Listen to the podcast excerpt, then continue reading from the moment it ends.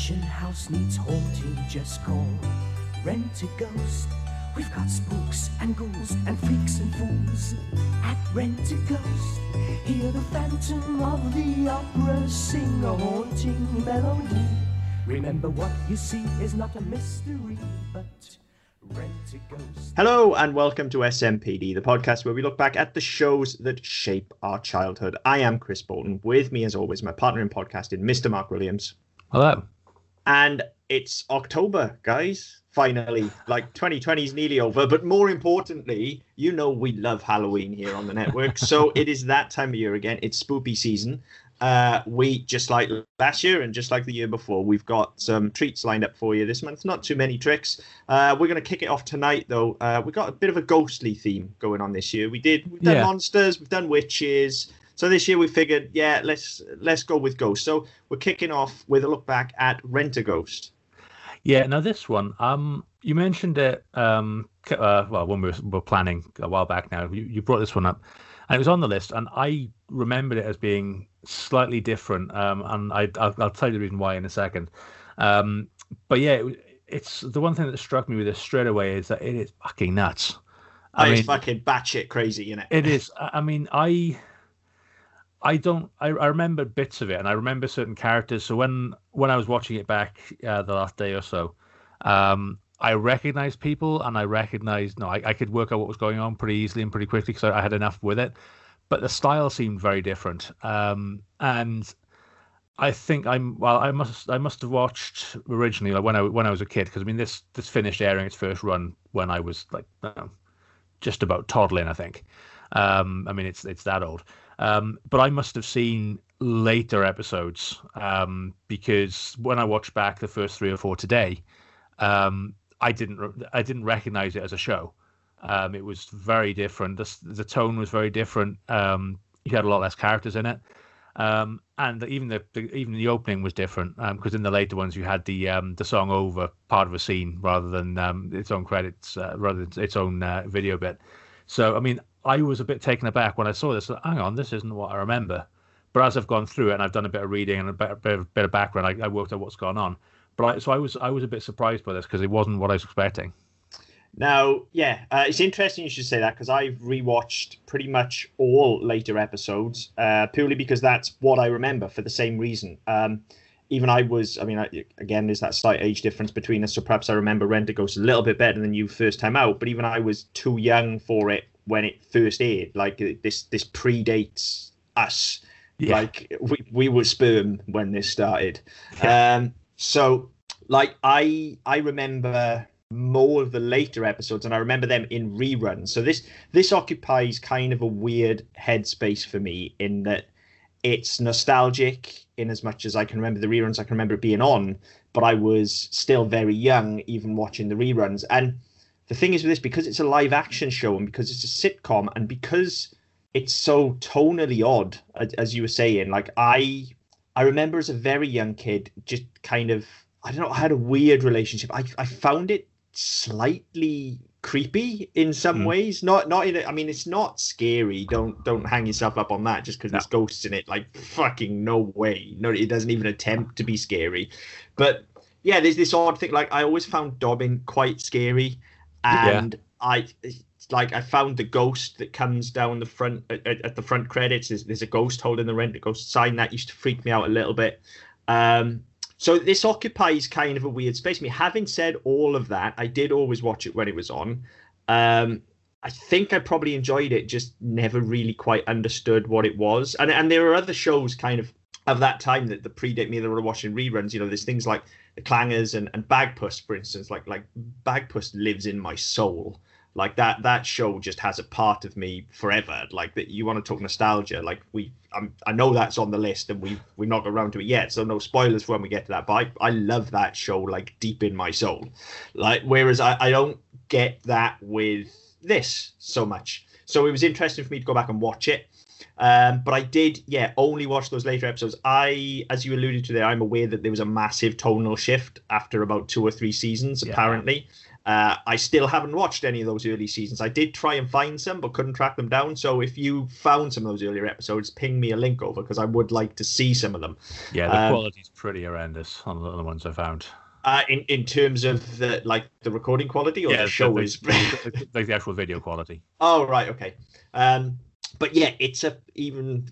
I don't know what those early ones were like, but certainly the later ones, it is just fucking weird. Like it, it's it's tonally all over the shop because you know it, it, it never kind of lives up to its premise. In, No. in that the premise is that which which is great. The premise is fucking excellent. Is the premise is that there's these ghosts that work for an agency that rent themselves out to do hauntings.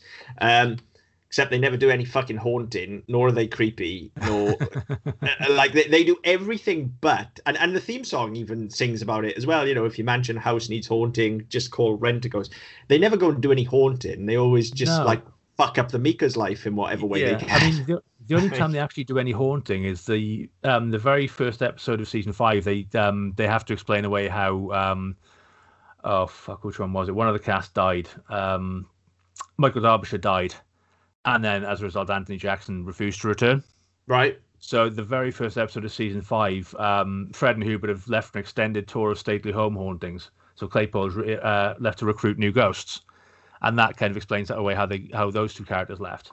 Um, but yeah, that's the only time I can. I mean, I've I have seen that one um, over the weekend, um, and that's one of the only times I can remember any actual haunting going on is off screen.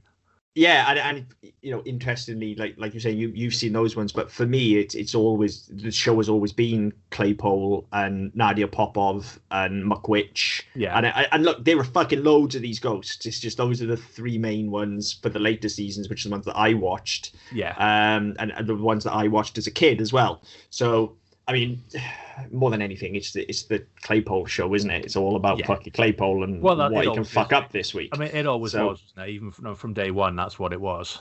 Yeah. Um, I, you could make an argument that maybe it's the Dobbin show in later seasons. Um, but but yeah, that's what it was for me. So I, I never watched those early ones. So the ones that I watched certainly didn't have any hauntings, but there was still, as a kid, I think maybe it's just because he was dressed as a jester, but there was something vaguely creepy about Claypole to me. Yeah, Um, and, and it's not like he's the, like the least scary ghost you could possibly find. He's a jolly character. He's quite silly. yeah. Um, it's quite quite funny. Like there there is nothing sinister about him, but No, I don't know. It's just it's that just that jester costume. I, I don't know. I maybe it's because and actually I found it clearing my dad's house out recently.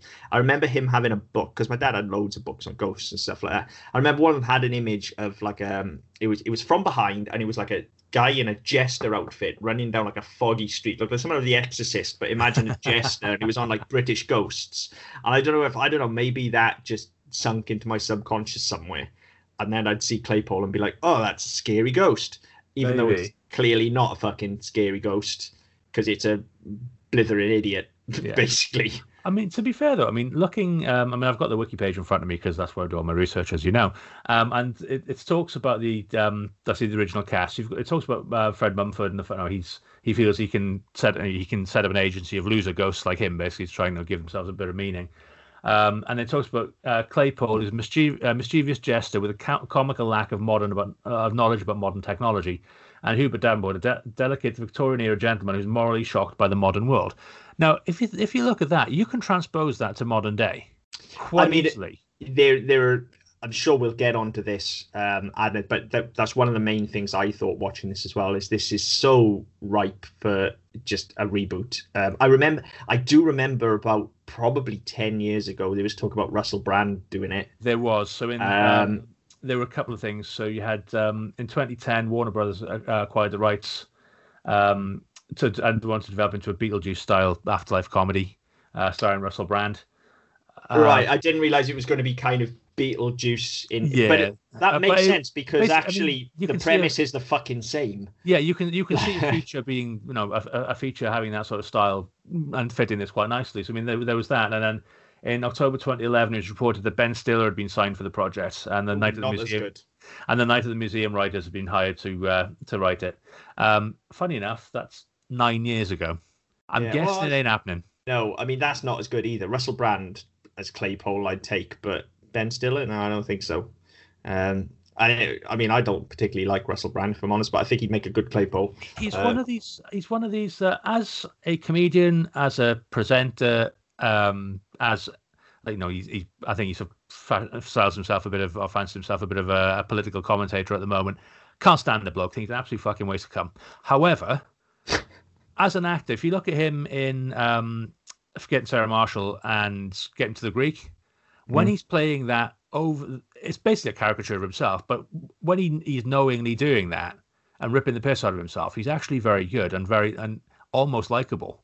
Uh, yeah, I would agree. That that's exactly how I feel about him when I say I, I don't particularly like him, but I think he would. I would definitely watch him do Claypole for two hours. I think he'd be quite yeah. good at it.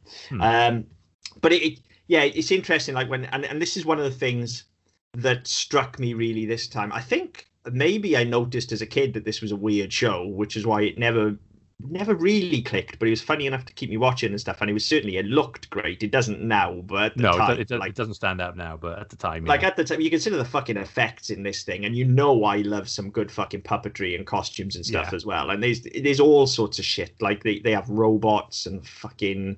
You know, there's there's Dobbin, as scary as he was, is still kind of a giant sort of puppet, essentially uh, yeah. being being sort of puppeteered by two people front and back, classic pantomime horse.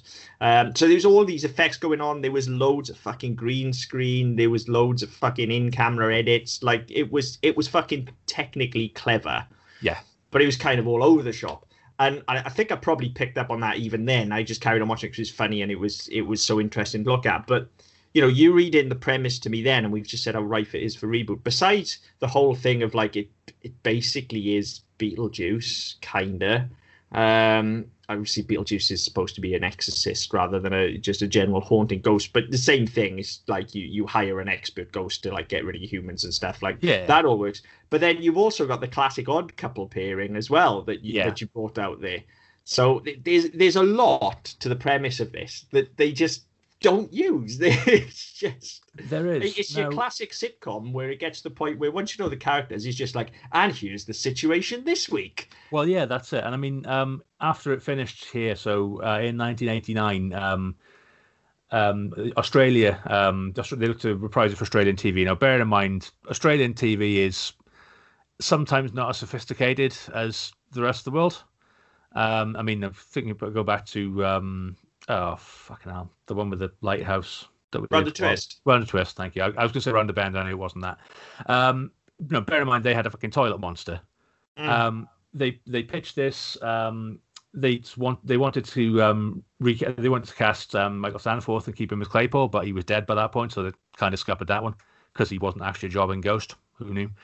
Um, but the the pilot had um again had a very Beetlejuice of um theme to it. Um, used a bit more of the sort of pantomime humor from the, the, the later years, but um, basically it was set in um, an old uh, office block in Victoria, in uh, South, right. Southeast Australia, that was due for demolition. So the the the premise of the series was going to revolve, revolve around them basically scaring off the developers. I mean that uh, works. So I mean it, it works. It's not um, that was not that, Rentaghost, but it works. Like, but I mean, no, it's it's it's a starting point. It wasn't bad. Uh, uh, wasn't wasn't bad. Um, but then um, a young actress called Lisa McCune, who's apparently now a big deal in Australia, um, mistakenly um, believes them to be living people who can exercise her apartment. So she and she ends up working as their secretary. So again, you've got that. There's a nice in. There's that that that, that classic sitcom bit whereby we have a cipher to take us into the world. Yes. And it seemed no, it seemed like a fairly straightforward translation. I mean, Australia have um, got, got quite a good history of taking things like this and, and adapting them and making a success out of them. Um, unfortunately, the pilot didn't sell. Um, the network they were trying to sell to figured it was a bit too dark um, to be aimed for um, for young children. Too dark. I mean, Jesus, that that is interesting. So they would read that was a big tonal shift then. Yeah, because this this is this is not dark. No, it's not. And I mean, this is this would have been 1989 in Australia, and when was Round the Twist? That was early 90s, wasn't that? Yeah, that would have been about the same time. I thought. Yeah, there's not much difference in it. So I, I, mean, to say the tone is that much darker, I don't get really. No. Um. Yeah, yeah, but I mean, we haven't seen it, so so we don't know. As I said, no. this there's there is potential for this to be dark. It just isn't, and you know, even even the vision that we got as a kid, they were the the odd thing that just unsettled me. I said the main thing was the fucking ghost and the it it what that was scary. The fucking ghost holding the rent a ghost sign Yeah. was fucking scary. Like because it was it was a see through fucking ghost and it came across the as most ghosts are and it came across the fucking screen and it just looked sinister. It looked like Well, a think the fucking phantom or something. because the fact it was holding the sign as well, and the you know, the sign was uh, was completely opaque. It was a solid white sign, and then you had this semi-transparent thing holding it. It just yeah, looked but he was kind because, of he was kind of leering over the top of it Yeah, as well, and but it- kind of yeah. grimacing and just looking really fucking horrible. yeah, and so because it was no because it was semi-transparent. If you think of like the Ghostbusters logo again as a prime example of where we've had ghosts in cartoons, the actual logo it's not scary at all. It's a very friendly that no that no sheet over your head sort of no KKK look, um, and that's kind of what the rent ghost sign is. But then because you've got something that looks more plausible Mm. behind it, you, yeah, you can see why that right to a child that would be fucking terrifying.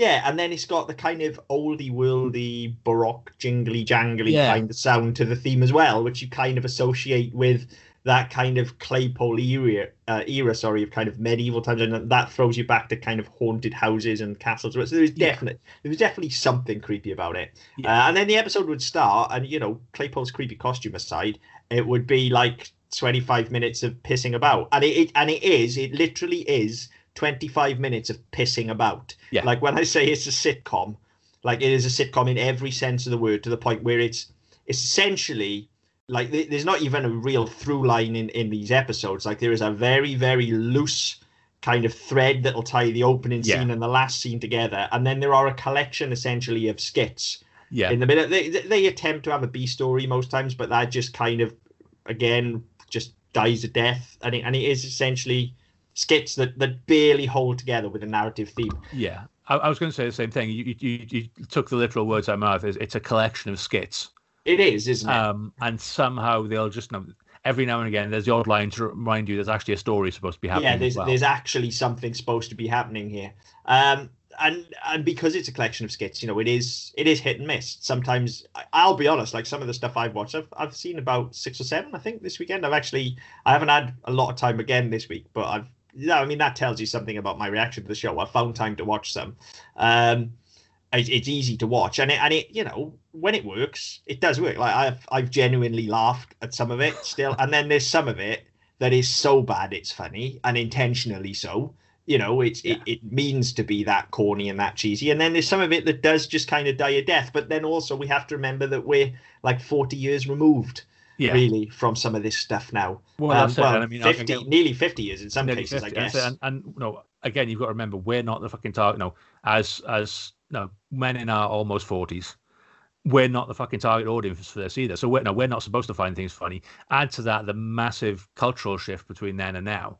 And Well, there's, there's there's- some there's some bits are really going to fall flat. Yeah, I mean, there's, there's that as well. I don't want to dwell on it too much, but obviously, you know, there are cultural attitudes, particularly towards gender identities, and there's some problematic, uh, problematic depictions of other cultures, shall we say, as well. Um, Oh, that's putting it nicely. yeah, and it, like we, we're pretty sensitive to that sort of thing in the show. I think it's fair to say that everybody know everybody out there knows we're pretty left leaning, and we are pretty sensitive to to this kind of stuff. And fuck, we've ripped shows apart for it in the past, but. I mean, I'm not excusing it here, but I kind of feel like I'm I'm willing to hand wave it a little bit more, just because you kind of go, but it, it's so this show is just so innocent. It, it generally is. You you you cannot believe for a second that there was any malice No, behind I mean, any it, of this. if if anything, you you kind of look at it and go, well, it's being done as a sort of pastiche. It's been done as a you know, to hold a mirror up to the shows that do this intention of that that do this through their general attitude. I mean, again, I, it's a very difficult one, and you see it a lot now where people go, "Oh, that thing that was made 60 years ago, it doesn't reflect. No, it doesn't reflect who we are as people now, and it's not going to because there's been such a massive social and cultural shift. Yes. So, and it's it's difficult because you don't want to you don't want to excuse it by saying, "Oh, it's a product of its time," because any sort of bigotry is never no, it's never acceptable. Um, but at the same time, you, you know, prevailing attitudes for a time will define what's you know, what's popular, what's what makes it into an edit, what makes it into a draft, because you know, especially if you're writing comedy, you want to play to the lowest common denominator and make things that will make people laugh.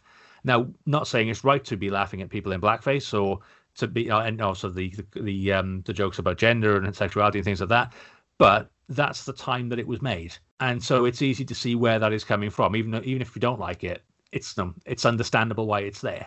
Yeah, I mean, I I didn't see any blackface in the episodes I was watching. I didn't know. I, it wouldn't surprise me if blackface was. No, that, I mean that was that was an example. I don't know if there was. I I, I didn't see any of that, and I, and I think I would be. Yeah, it wouldn't surprise me, and I and I probably wouldn't handwave that as much as I do. I'm talking more things like characters like McWitch and wow. Nadia Popov, and you know, which again are, are so pervasive of the time. I mean, Popov is especially. You know, you compare that to a lower low yeah. and is it really that different? Yeah, exactly. Um, you know, and then when you look at sort of the relationship between Mr. and Mrs. Meaker and how, you know, she's the nagging battle axe of a housewife and he's the put upon husband who's just trying to earn a crust, you know, and it's it's that kind of thing. But that is every sitcom from the late 70s, early 80s. That yeah. that is just that was the cultural attitude at the time. And I think it's like you're saying. You you look at these things and say they reflect the, the era, and you know we can go as way back if we if we even take. I mean, just not to go too off topic, we can go all the way back and take something like Song of the South. Mm. Um, I th- I think it's fine for us now as a culture to look back at that as long as we recognize that yes, okay, it, it's never really been acceptable, but the culture was such at that time that you could get away with this. Now, if it's a good product, that doesn't mean that it's no longer a good product, but mm. you, hmm you have to be aware when you look back at it now that there are difficulties and problems with that, and that is not acceptable anymore. I think it's okay providing you go in and you question and you go with an open mind and you understand that it's wrong. That doesn't mean you can't enjoy that product. And so that's kind of how I feel about this. Like I this is not the only especially the generation that we grew up in, like this is this isn't the only problematic gender depiction that that we've seen. In in fact, you know, it was it, it's I, probably I'm one shocked. of the less offensive, actually. Yeah, I, am shocked that as a generation, you know, men of our age didn't grow up as wife beaters. Every one of us, to be honest, well, because as I say, there's still plenty around.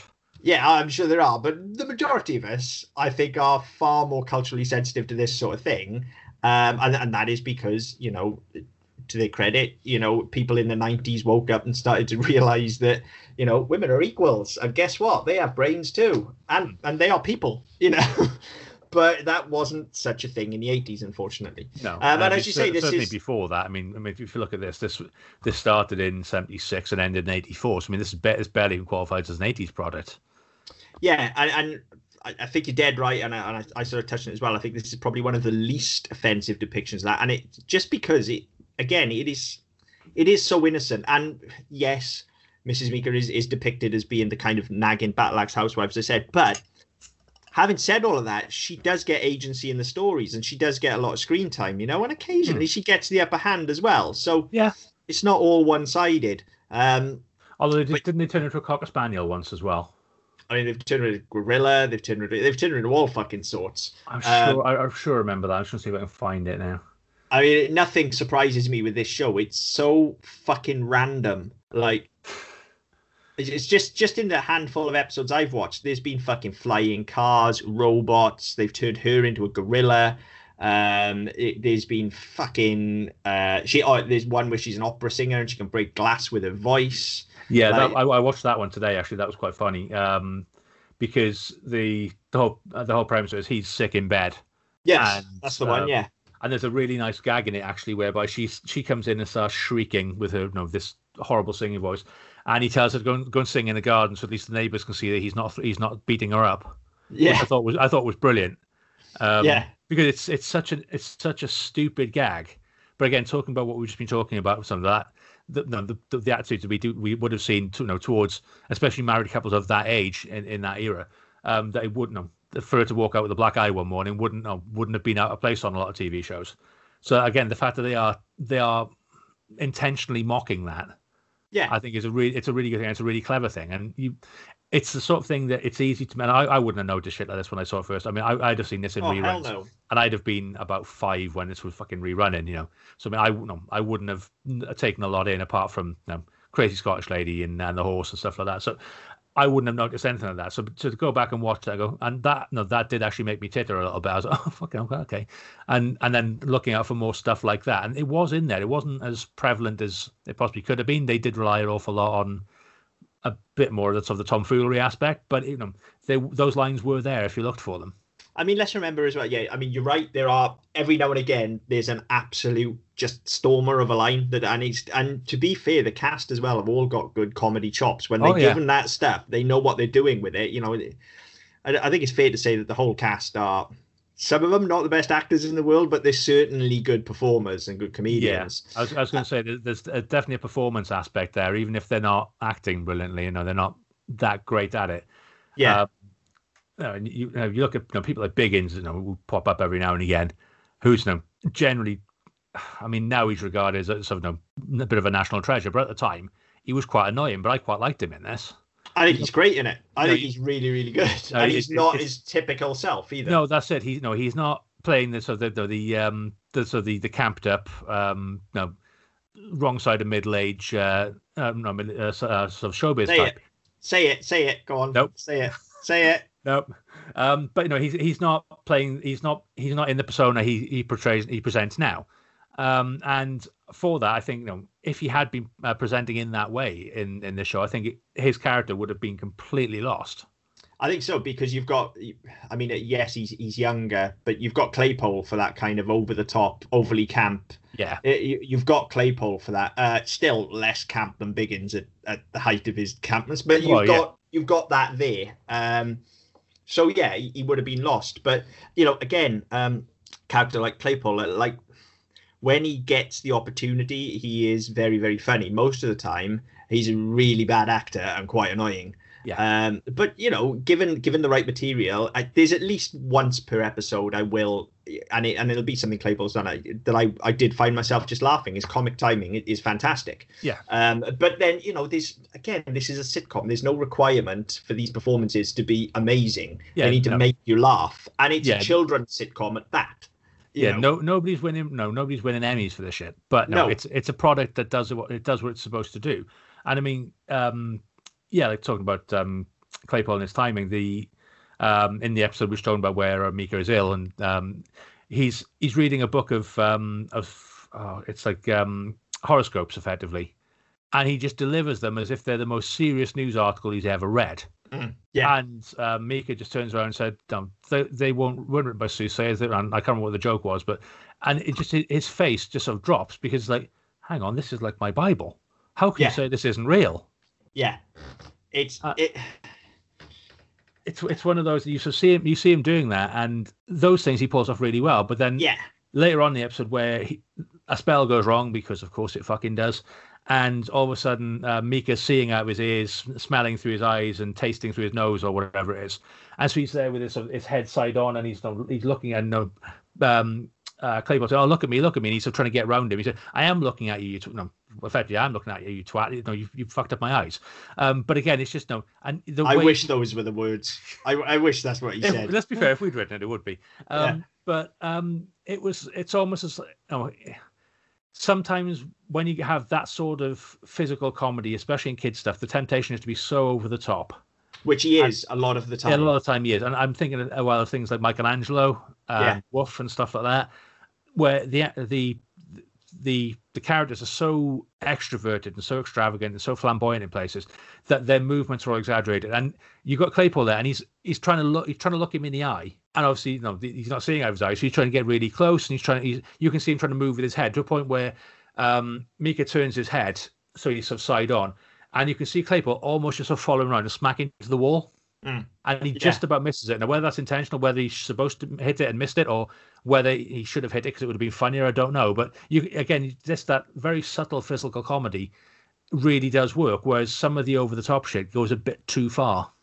I find I find it's not so much his physicality that's over the top as his delivery of a lot of his lines. I think I, you're right. I, I think I, it's I was thinking in general Yeah. with, with the Yeah. show rather than him particularly. yeah, I, I think his physicality is is excellent. Um, and as you say, now and again he just manages to completely nail one of the lines. And now and again you also get those ones like you talked about with Meaker that that are just very intelligently written and will just fly over the head of the children. But there's something in there for mom and dad.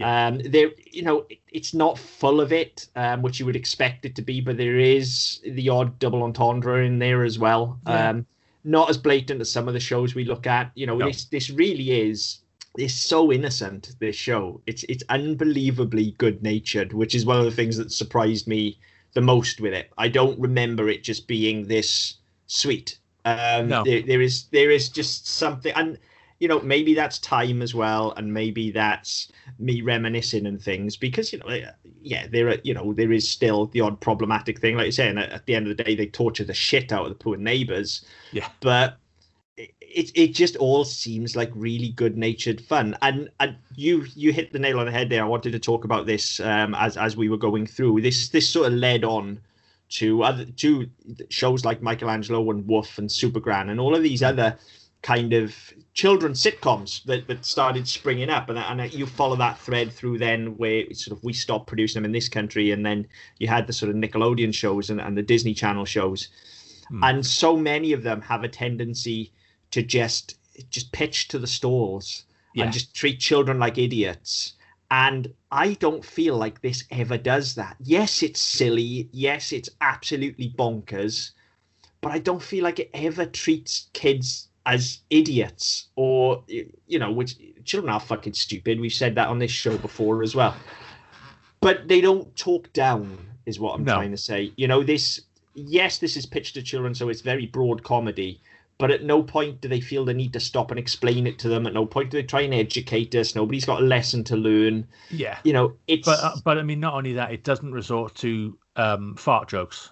No not at uh, all no, I, I, uh, there's I no mean, it's- different fart jokes at all that i know No, of that, that's I mean that's what I mean. I mean, it doesn't talk down to kids, but at the same time, it's not pandering to the lowest common two-year-old who will think that's hilarious because you know farting. Um, no, don't get me wrong. There's, there's a place. For Hey, hang on, hang on, hang on. Yeah, I find farting hilarious. There, there, there's a there's a place there- there is a, a very valid place for dick and fart jokes, um, and I stand by that mainly because that's mostly what we do, um, that and swear a lot. But I think when you aim that at kids, the temptation is just to make um, a Terence Phillips style fart fest, Yes, yeah, yeah, yeah. whereby the you know, every punchline is a fart, every fight ends with a fart on the head. It just stops being funny because it's oversaturation. I don't know. you know what I mean? Well, you know, I mean, but yeah, it, it's that sort of thing where It's I say its own it- it- thing. Like Round the Bend, for instance, is its own thing. You know what you're getting when you're watching Round the Bend, and you're getting But, those but dick even, even, that, even then, like we, no, we talked about this a couple. Well, I won't say a couple of weeks ago. I can't remember how long ago it was, but we we talked about Round the bend. Um, I mean, yeah, it's at some point in 2020, but a lot of shit's happened in 2020, so I don't fucking know. Um, but like even then, yeah, you did have that no, to- that intentional toilet humor, but it was done in such a way that it wasn't uh, a way out. It wasn't a last resort or a cop out, or we can't think of a punchline, so oh, quick fart. It wasn't that. It was um, the, even the jokes that ended with a fart were, were constructed Yes. Yeah, yeah, yeah. and and that that's the difference. And I think where you look at and and for a show like this to not resort to that in nine years or nine seasons to not resort to that is a hell of an achievement. Yeah, and I, yes, it definitely is. And you say it's, I think there's there's credit to the creators there for not taking it down that path. I and, and I genuinely think. I mean, I don't know. I don't know a huge amount. Again, I've done no fucking research. I rely on Mark for that. Um, but you get the impression as well that whilst it's very much um, it's very much the creators' show. That cast are, are so talented physically, as we said, and, and are such good performers. You get the feeling that probably they have a fair bit of involvement there as well. And it, and it just Yeah. kind of feels, or maybe this is me romanticizing it, I don't know, but it just kind of feels like if that had happened, they'd have gone, no, hang on, look, we're better than fart gags. Yeah, Like, you know, we, we can do better than this. And then they, they very much feel like a troop of lovies who are making a TV show together. That's how it Yes. feels to me. Um, yeah, very and- much so. and I'm fine with that. You know, that's we we've moved in those circles. We still move in those circles. Um, Yeah, that's- so that's I'm right. I'm fine with that. Yeah, I don't have Um, an issue with that. I mean, it's funny enough talking about the cast. Actually, I was flicking through earlier to try and sort of pick out names I knew, and obviously you got um, Sue Nicholls who did um, Rosefall, Reginald Perrin. Um, I think she's been in Coronation Street for about fifty-six billion years or something like Audrey, yeah, Yeah. That. Um, Audrey? yes, Audrey, isn't it? So, I mean, she, but she was no. I will always know her as uh, Nadia Popov because Yeah, me that's too. where I saw her first. Yeah, me too. Um, Um, and then you've to the point uh, where Coronation Street used to confuse the shit out of me as a kid. yeah, because she was in both, and you Yeah. could see her in both at the same time. Yeah, Yeah, that Fuck. that did for me as well um, for quite a while. Um, the other one I noticed actually um, was Lynda Marchal, who played um, Tamara Novek. Who yeah. did she go on to be? I don't know. What's this? Fucking Who Wants to Be a Millionaire? No, Fucking this, this is this is proof that we do fuck all research. So I'd have made a point of this earlier. Um, Lynda La Plante, the author, who's like fucking multiple bestseller best-selling crime novels and shit. She's fucking Tamara Novek. I'd never put What? the two of them as being the same person. Uh, I mean, I don't think I've ever read a fucking Lynda La Plante novel in my They're, life. they're I- very heavy. I know, I know of her. crime novels.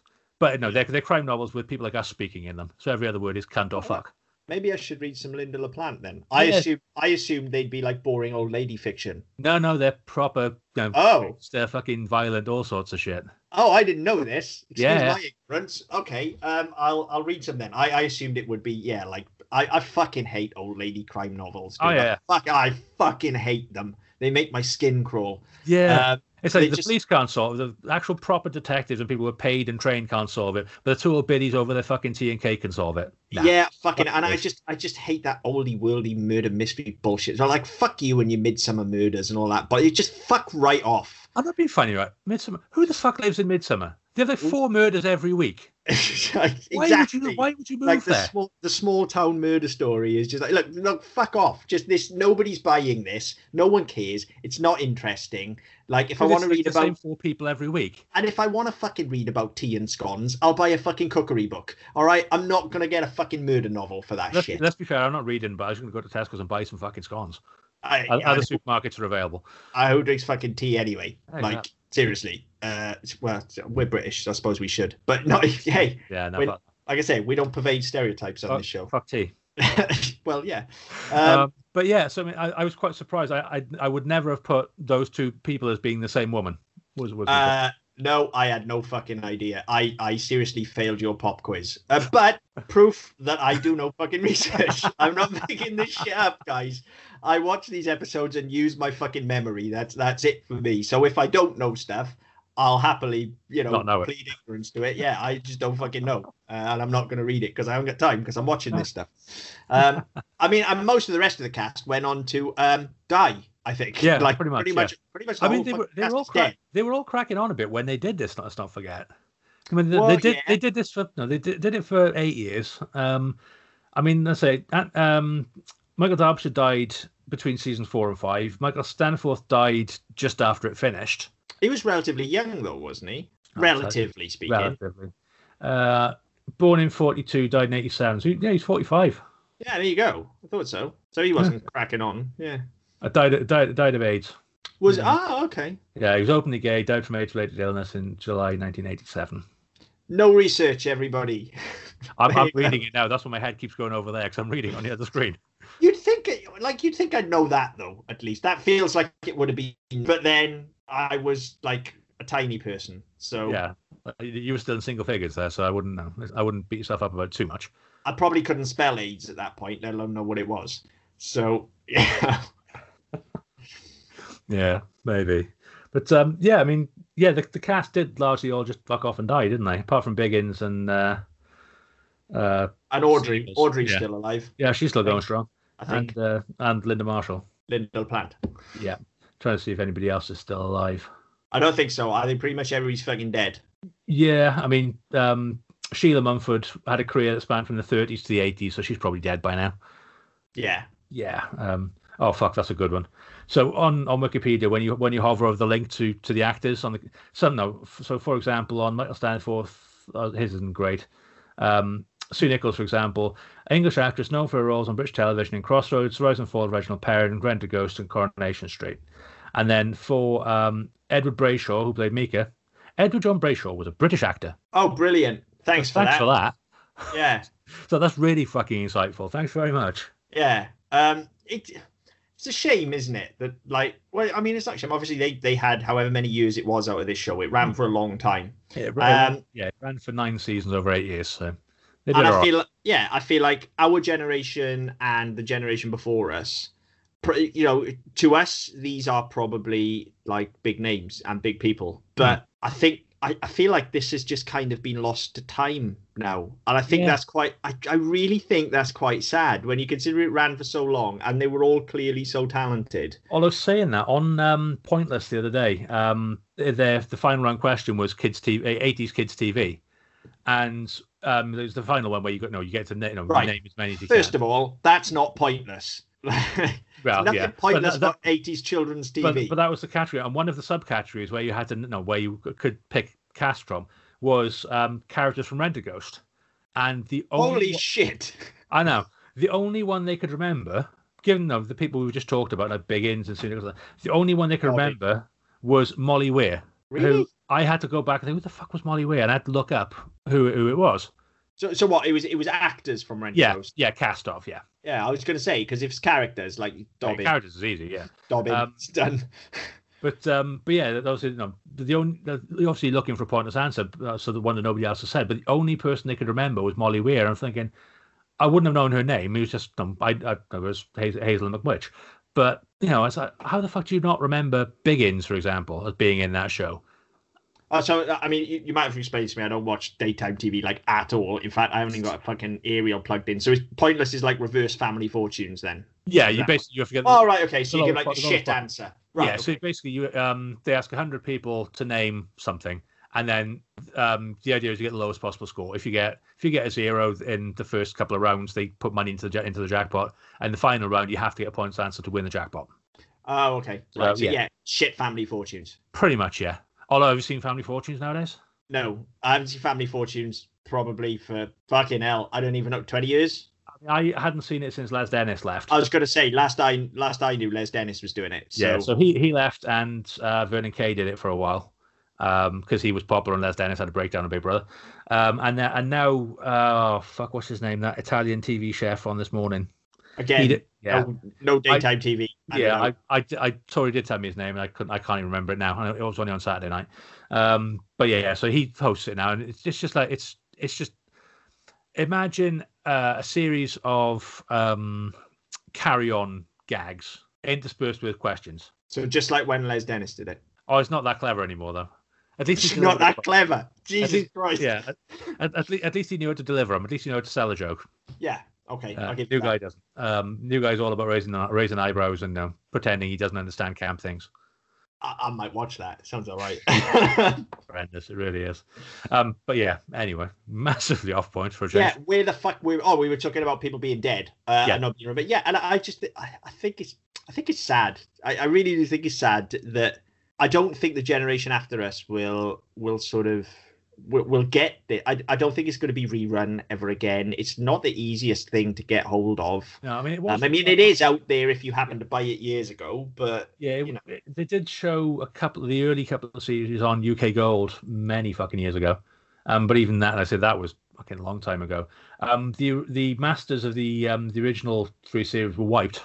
I remember reading about this. Yeah, there was a Um, whole. But didn't they get them back from Australia or something? Yeah, uh, something like. They basically, um, they BBC did it all the time. They used to wipe masters because they thought, well, never, we're not going to use it again. It's run its course. We'll just get rid of them. So they wiped them and reused the tapes. Um, but they sold them. To, uh, so what they used to do is wipe them and sell the sell the tapes to countries that still use that format. Yeah. Uh, but then um, BBC Enterprises had copies of them for selling internationally, and so at some point they managed to, to recover them. So that was that was a good thing. It was a big win for them. Um, and they're now in the BBC archives, so they still they've got them and they'll preserve them presumably Yeah. until they can't be asked anymore. I mean, I think it's yeah. So the, it, it exists in that form, but like because so many of the cast are dead as well, it's not like they can ever be a revival of this. They can be a No. reboot, but they can never really be a revival. I think it's just there's just something that really bothers me that I think this is just going to eventually go away. It will, and I think I mean you said you said earlier on. I mean we kind of stopped doing this sort of show in the Oh nineties. yeah, completely. And This- Amer- America fucking ran with it. They took the ball and they ran with it to a point where you have no entire channels doing this shit now. Hmm. Um, and with these of these kid, no, these kid-centric sitcoms, and some of them are all right, some of them are shit. Um, but no, you'll get no, that's the case with anything. But yeah, we really stopped producing, and I think that as a as we've moved from one generation into the next, that form of storytelling doesn't exist anymore. People don't want to see that now. No, I think you're dead right. I was I was just about to pick up on that as soon as you finished. Like, yeah, America picked up and ran with it, and they made these kids sitcoms, but they are far more tightly plotted. They are Yeah. more episodic. Yeah. You know, whereas this is this is a traditional British sitcom in every sense of the word. It throws back to the 60s and 70s style of sitcom that we were producing, where it literally is like here are a bunch of one note characters, and this is what they're doing this week. Cue Yeah. hilarity, and there's just sketches and you know, and one thing Rentaghost does really well, and it and it is very sort of tropey of British sitcoms of this era as well, is if you notice the first scene and the last scene will tie together perfectly. Yes. And the opening credits will come over the front scene, and the closing credits will go over the back scene. And it's like a vaudeville stage production. It's like, here's all your cast in one scene to start with. This is the setup for this week. Here's the credits. Here's who they are. Yeah. And then at the end, it's like, here's all the cast once more, closing the scene out. Here's their name. Here's who they are. Now take a bow and fuck off. And Yeah. it's very, very stagey and very, and it does feel quite vaudevillian. It's like, ah, that's the one that did this this week, and that's the one that sung this week, and that's the one that done. And they'll be doing a little bit of whatever it was was their key thing for that episode. Um, Yeah. And that was a very British thing, rather than having these really slick, put together kind of credits. Yeah. They would open and close like that, and it, and it is it does. It's such a trope that you can look at any sitcom from that period and go, "Yep, that's a '70s British sitcom." There Yeah. it is. And I mean, if you uh, you look at um, Bob Block, who created and, and wrote, uh, he wrote every episode, I think. Um, but he he did he did a lot of work for radio, did a lot of work with people like Frankie Howerd, Arthur Askey. You know, he, he had, so he had that grounding. So things you were seeing um, coming out in no in that period in sort of the 60s and 70s, he was very much involved with a lot of stuff like that. And then he went into doing um, kids TV. He did Pardon My Genie, Robert's Robots, uh, Galloping Galaxies, which I don't remember. Um, but on on Rentaghost, I mean, he he I don't lot- remember any of those shows. I, I remember Robert's Robots. Um, well, I remember seeing it on reruns because it was on in the same. It was on in the mid seventies. Um, I remember seeing it in reruns. Um, I think it was on ITV. But um, yeah, like you know, he had a very good pedigree um, in terms of the way he developed no, his development. No, so working with people like Arthur Askey and Frankie Howerd uh, when they were at the peak of their powers as well. So it's not surprising that there's a very definite style that's that's observable observable uh, during you know in, in the course of his work. Yeah, um, that that definitely rubs off. You you can see that, and I think I think that's what it is that that just as I've been watching it has just drawn me back to this show because yes, they all right. There's still some problematic stuff in there, but also if you try and watch any of the other shows, sitcoms especially of that era, fucking hell. Now you know you want to talk about watch it and enjoy it, but ask questions like Jesus Christ, the attitudes you get in those shows like it is really difficult. Whereas this is just it's fucking silly knockabout fun. You can switch your brain off for twenty Well, yeah, minutes that- to that's watch it. one of these. You That's know, it. um, yeah, I mean, you look at some of the shit that was, that was churned out in the seventies, and things like fucking Alf Garnett and Love Thy Neighbor and, and fucking which I shit like absolutely fucking loved as a kid. Absolutely loved a bit of Alf Garnett as a kid, and I watch it now and just cringe. Well, that's certainly, And you, it- you look at it. I mean, especially the part of the world we're from, there were a lot of attitudes around like that into the mid '80s and early '90s. I still know some Alf Garnets. Well, yeah, I, I tend to avoid them if I can, but yeah, I still have to work with a couple of them, unfortunately. I can't because I've kind of. I mean, it's not that they're related to me, but they're just like old men that you grew up with now, so you can't Yeah. not speak to them. Like they just respect your elders and all that shit. Just Yeah, just- quietly ignore what they're saying. Yeah, just Um, don't get involved. But I mean, I yeah, I mean, I I get it in work every now and again. You sit there thinking, you're 65 years old, fucking retire already, so I haven't got to chin you. Yeah. Yeah.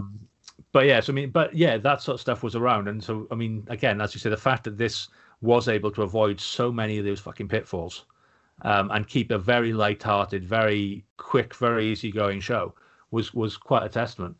Um, I think no, I think they did really well. I mean, I'm just reading now some of the summaries of the episodes um, on on Wikipedia. There's, there's a list of all the episodes up until about season seven, and then it just says um, episode one, episode two, episode three, and they haven't got the descriptions of them.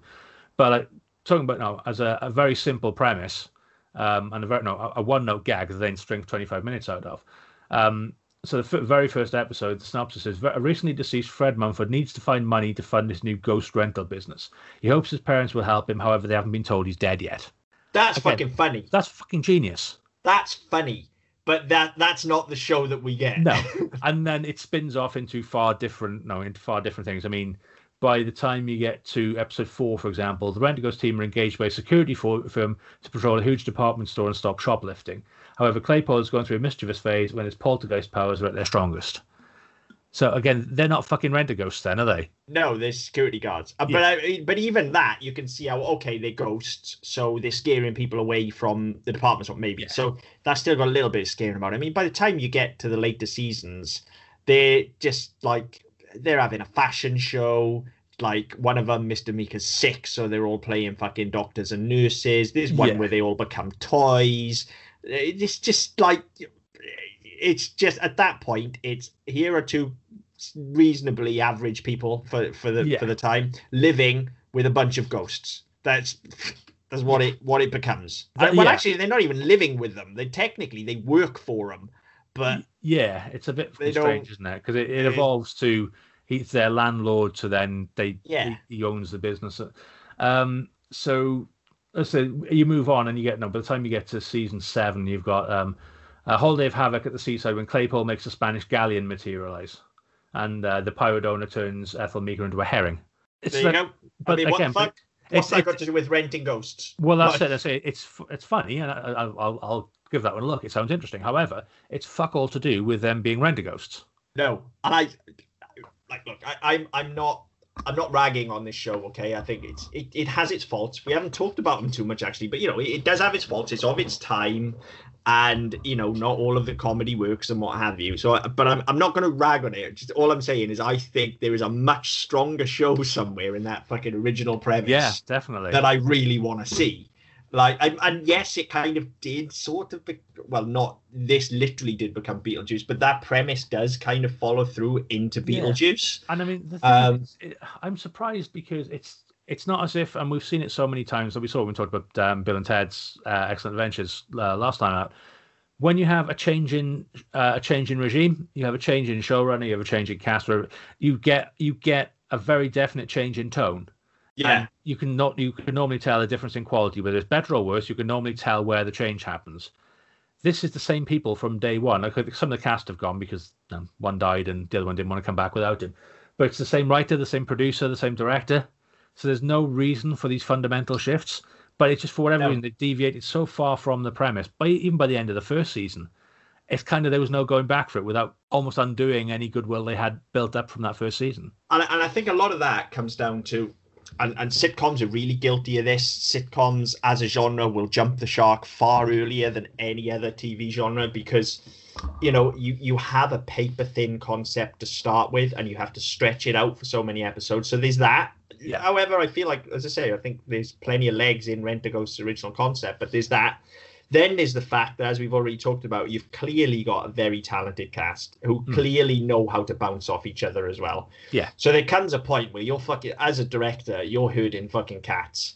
You're you're you're just like, all right, let them go. As long as as long as we land this shit, just let Yeah. them do what they want to do. Yeah, as long, as long as the first scene and the last scene are as written, the rest of it just As fucking long- go nuts. And, and it's not like there's even any emotional beats to land because it's mostly just pissing about. So you're just like, okay, just let them go. Let it like trust them to the point where you wonder like there's definitely a lot of stuff in there that is tightly scripted. They definitely are. Um, you know, particularly some of the spells and stuff like that. They're very Yeah. the, the gags are like razor sharp. They are they are they are really well Yeah. sort of constructed. And then other ones, like you say, the the throwaway one uh, with Meaker, where you know where he says, uh, "Go and sing in the garden so people can see I'm not beating you" or whatever. Like you get the impression that that's just somebody on the day going, "Ah, yeah, fuck it, Yeah. I'll give it a go," and he's just thrown it in offhand. You know, Yeah. I, I don't think I, I could be wrong, but it doesn't feel to me that that would have been the script. Whereas, you know, most of Claypole's spells and stuff like that, obviously they involve effects. So they they Yes, they kind have of to be written. yeah, so they have to be written. They they're played for and got. But yeah, I, I I think that's what it is. I think there's partly that you can only stretch that concept for so long, and partly that when you've got a cast like that who know each other, who've worked together for a long time, and who are just just talented. It's as simple as that. You just as a director, you're going ah, fuck. And and and look, a- a direction in TV is, is totally different to direction in film and stuff as well. As a director in TV, you're just hitting deadlines basically. The writer and the producer are doing all the fucking work for you. You're Yeah. just you're just making the thing fucking fly like that because you know that that cast know each other so well. I guess it's slightly different if they had one permanent director on this rather than chopping and changing directors over the course of a series. Maybe Yeah, he wasn't a he- gun hire, but still like he's probably just coming in and going and, and a lot of this as well you know is your classic sort of two three camera sitcom setup we've not got roving cameras and stuff like they went outside they went on location a lot but most of the time is set the camera up have a reverse angle lock it off off we go let them do their thing it's very stagey Yeah. so I, think that's probably part of it as well it probably got to the point where you know, somebody sat in a writing room going, right, how many have we got this season? Right, we've got to do 10 of these fucking things. Um, okay, uh, what's click? Uh, I don't know. Let's make Dobbin a super horse. That'll do. 25 yeah. minutes. There you go. Run with it, guys. You know, I, I think that's Maybe. probably part of it. And that's that's a that's a strength and a weakness. I think as yeah. long as your cast is this good, fine. Just let them do it. I mean, yeah. I think doesn't always work. Like I say, there are moments in this where you watch it and you're just going, ooh, uh, like there are some real clangers. Yeah. But for every one of those, there is a gag that hits as well. And I think it's just so it's just so lovely. It's just so eminently likable that it just carries you through. It's it's just there's no other word for it. It's silly, is what it, it is. is. It is absolutely it, silly. It is, but it knows it. Yes. It's not yeah, trying yeah, to be anything else. No, it knows exactly how silly it is. Um, I mean, pantomime horses, you know, and and it's not like any other show. The temptation would have been to have had Dobbin turn into a real horse, and yeah. the pantomime horse turn into a real. No, he's a pantomime horse. He's a pantomime horse that now is just with them all the time because he yeah. got animated. And it, but it is it's a pantomime horse. It's two people in a horse. It's not a fucking yeah. horse, and it's not meant to be a horse, and it just happens to be a puppet. It's an actual fucking pantomime horse. Yeah. And it's never pretending that he's anything else. No, and I mean, like even the way they, they did it as well. I mean, I I don't remember. I'm just reading it. Or I just read it earlier on that they brought him in for an episode. It was a, supposed to be a, um, a one-off Christmas episode, um, and then they um, they brought uh, Claypole brought him to life by accident, and he couldn't reverse the spell. Right. And that's that's how they wrote him in. So no, they, they even they point to the point where they're introducing new characters. They've gone to the trouble of writing them in rather than just having them appear. Yeah, and I think that would be the temptation. That you know, well, they're ghosts, so at some point somebody else has died, so we can just bring it in. But no, they've actually they did this, they did the same with um, uh, Catastrophe Kate as well. They actually wrote her in. Uh, yeah. You know, they, they, so rather than just sort of saying, right, okay, as of this week we have a new character, which you have. You know, I mean, we talked about a lot of the American show, the American cartoons, where it's you know, they're toy machines. Oh, we'll introduce a new character because we're not selling enough toys to girls this week. Yeah. This was like, no, we'll seed it and we'll actually do it properly. We'll bring them in and give them a, we'll give them a backstory and we'll give them something to do, rather than you say, well, here we go, we've got a you know, disastrous cowgirl this week. We've got a, we've got a horse next week. They you know they've actually taken the time to to make them proper characters in their own right.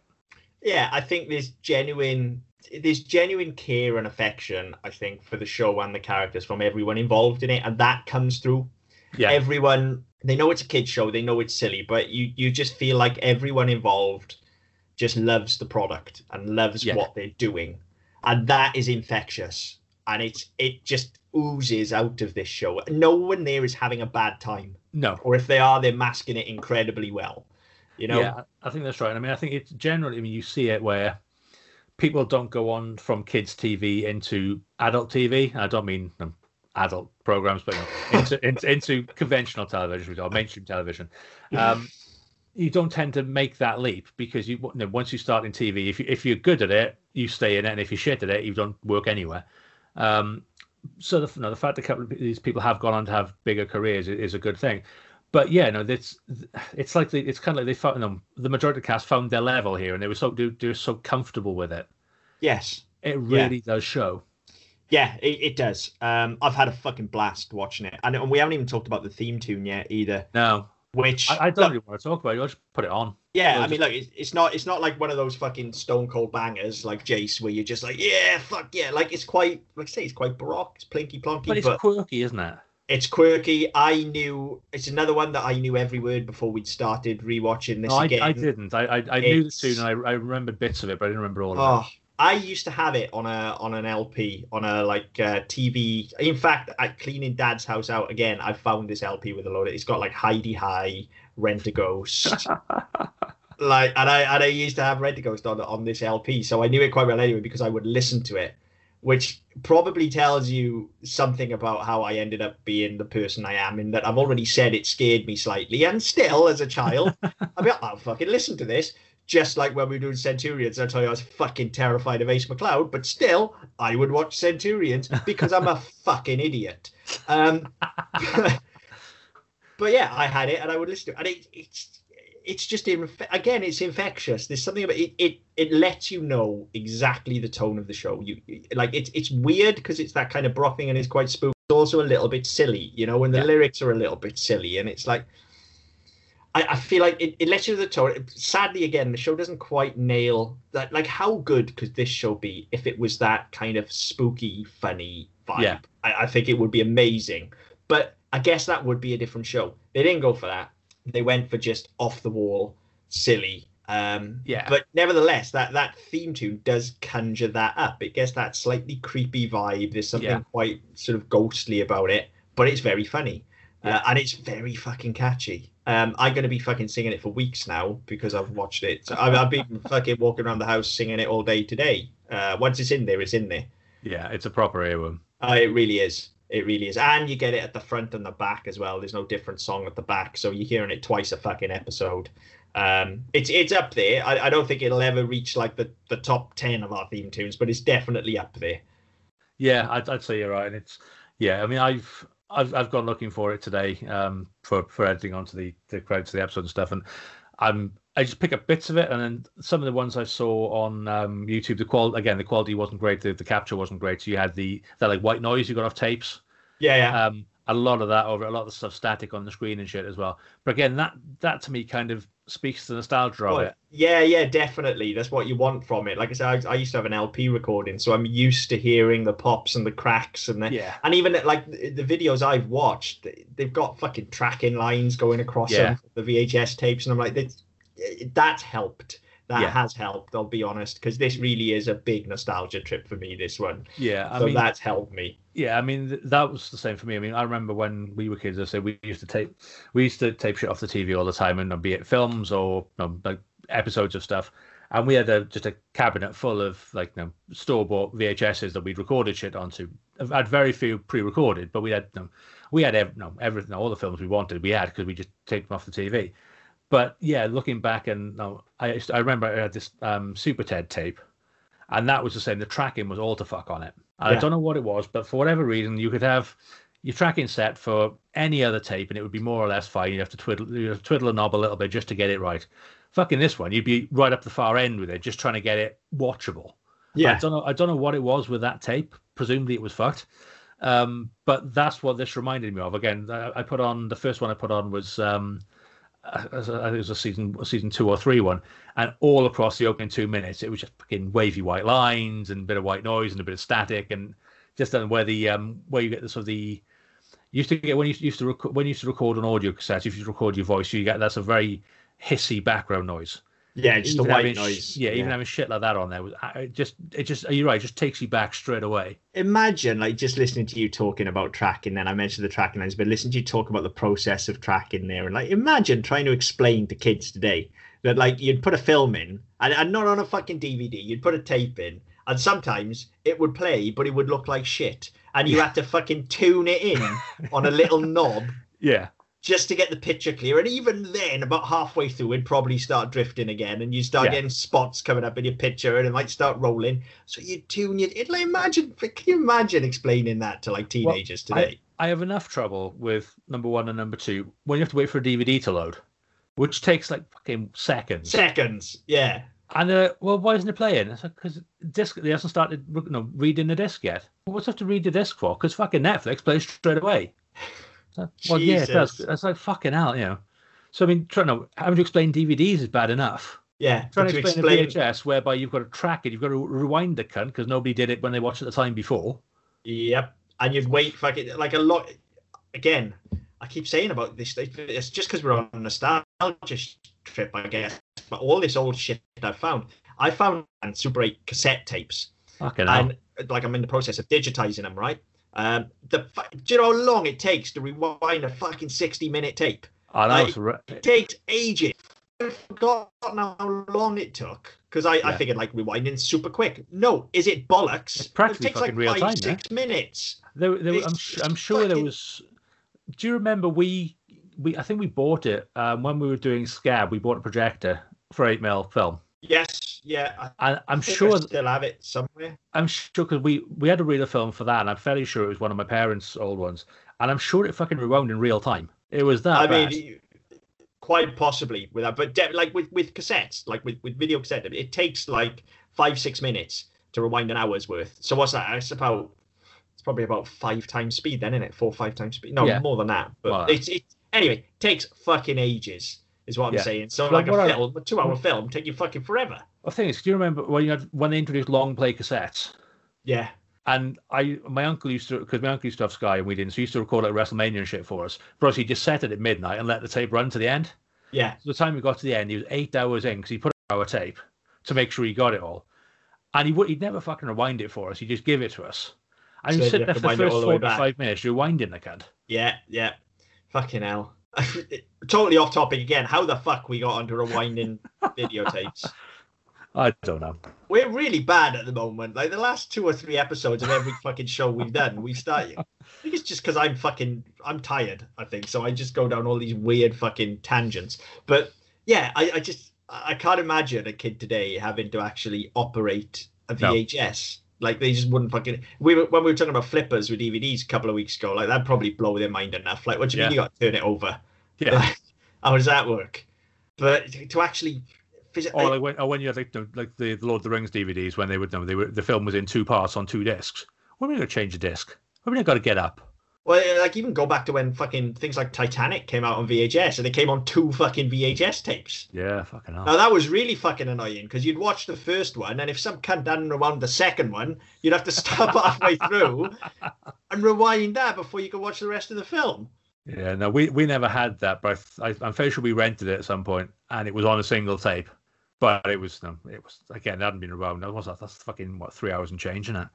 Something like that. The first time I ever saw it, first time I ever saw in a cinema that had an intermission. It stopped halfway through, and I was like, "Ah, is it broke? What the fuck?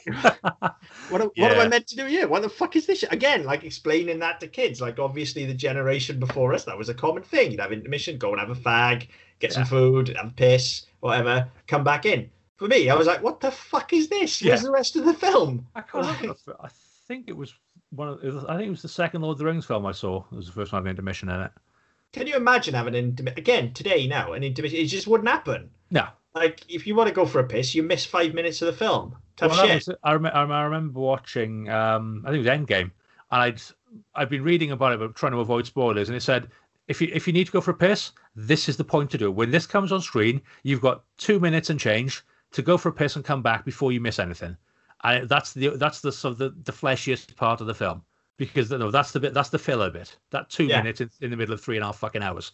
Yeah. But yeah, I mean, can you imagine putting a, a and it would be reasonable to put an intermission in.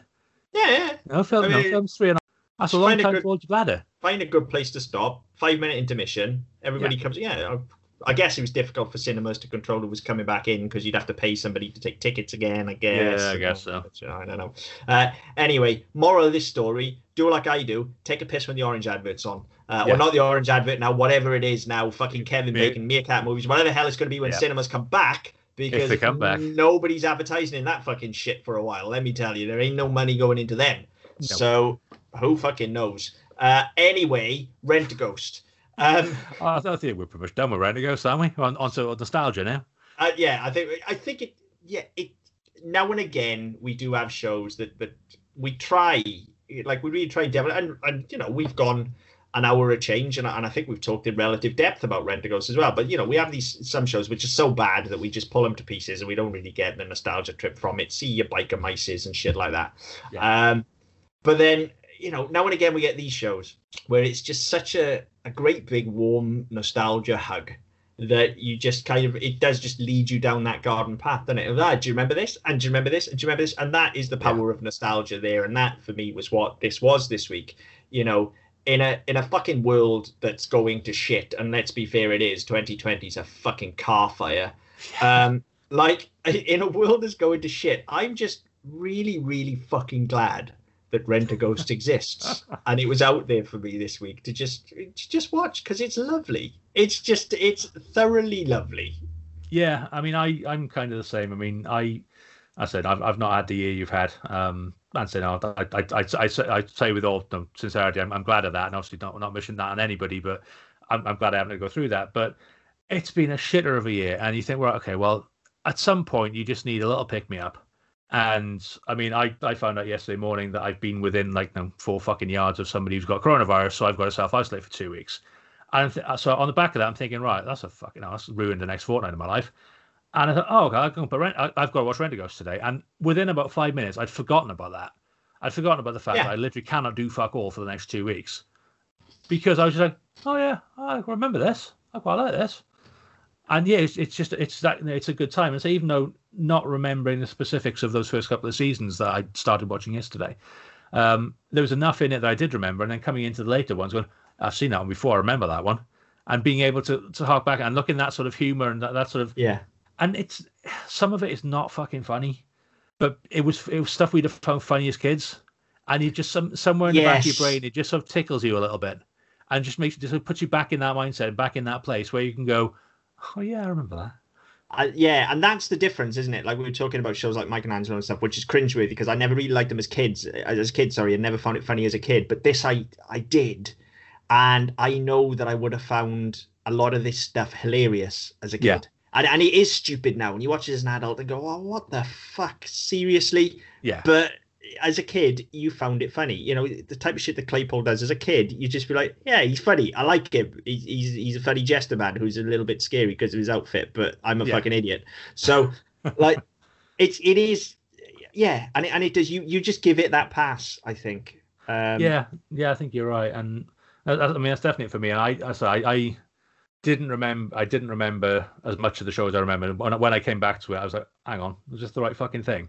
Can't be more than one Rentaghost, surely. And then as I got it, as I sort of carried on watching, I started to recognize people, and so you do pick out that style, um, and so some of the you know, some of the tropes they used, and you do stuff get back into it. And yeah, it, it- you're right. It's just it's just a very nice, slightly silly, slightly slightly crude. If you you know if you if you pick it out, and so your kids aren't going to pick it up, your adults will. It's just, it's, just an, an easy half hour. No, you're Very not. easy. No, you, Yeah. you're not sitting there thinking, "Fuck, what time's this going to finish? So I've got to do whatever." Or what, what happened there? You can just sit there and let it wash over you, and you will catch enough of it. A, you'll know what's going on in the story because as long as you watch the first scene, you're fine. The rest of it's kind of just shenanigans. Um, but it's not heavy. It's not serious. No, the, the the temptation could have been to make these these ghost stories really fucking you know, really intense and you know, try and try and make you know any. There's no sort of there's no threat. There's no danger. It's just fucking hijinks for half an hour. And I think that's the only way it would work. yeah. Uh, the world needs more Rentaghost in it. I think that's Yeah. that's my takeaway from this. Um, That's, like that's I my say, takeaway from 2020. Yeah like honestly this is the perfect show for 2020 and i'm not saying that lightly like i've had a 2020 believe me and uh, this is this is just lovely it's such a it's such a thoroughly nice distraction there is no it's, it's from a time before we had fucking coronavirus and before everybody hated everyone else and well Yeah. no everybody did still hate everyone else we were just a lot less public about it Yeah, we're not nice Um, about it. yeah, I mean, we didn't have the fucking internet, so you know. but it, it's yeah, it's just it's good natured. It's it's innocent or relatively so anyway, and it's just Yeah. silly, kooky, imaginative fun, and I, I fucking love that. And like I said, like I said earlier on, it genuinely makes me sad to think that probably after our generation, this is just going to die a death. Uh, that's quite sad. Yeah. That really is. Um, I, I feel like I feel like the world needs more of this. So somebody dig out that fucking reboot idea, because I'd be up for it Oh, definitely. fuck it, I've got nothing else to do for the next fortnight. Uh, yeah, somebody dig that reboot idea out, and let's yeah, let's have some more Rentaghost, please. And with and with Russell Brand, I'm fully behind that casting. Like, don't Yeah. don't worry, I'm fully behind that. That's that's a good idea. Someone should definitely do it. Yeah, yeah, I think you're right. I mean, as always, um, we'd love to hear your thoughts on this one. I mean, we we tend not to get the vitriol we expect when we rip things apart, but you know, when we when we say nice things about stuff, also, you know, we, we tend to get better feedback as well. Um, so yeah, we'd love to know what people think of this um, on Twitter at SMPD Pod, um, on Facebook with the Double Down Podcast Network. Uh, you can go to our website ddpodcast.net, uh, where you can pick up some of our previous episodes as well and some of our other shows. Um, wherever you get your podcast from, be it iTunes, Spotify, Stitcher, Google Play, Amazon Music, uh, like, subscribe, share, leave us a comment. We'll get back to you as best we can. But until next time. See you later. We are extraordinary fellas here at Rented Ghost. To be another Uri come to Rentaghost. For a biography with ghost writers, and not forgetting a ghost script. An apparition crypt from deep inside a crypt. Ring rent a ghost, an apparition whipped from deep inside a crypt. Ring rent a ghost.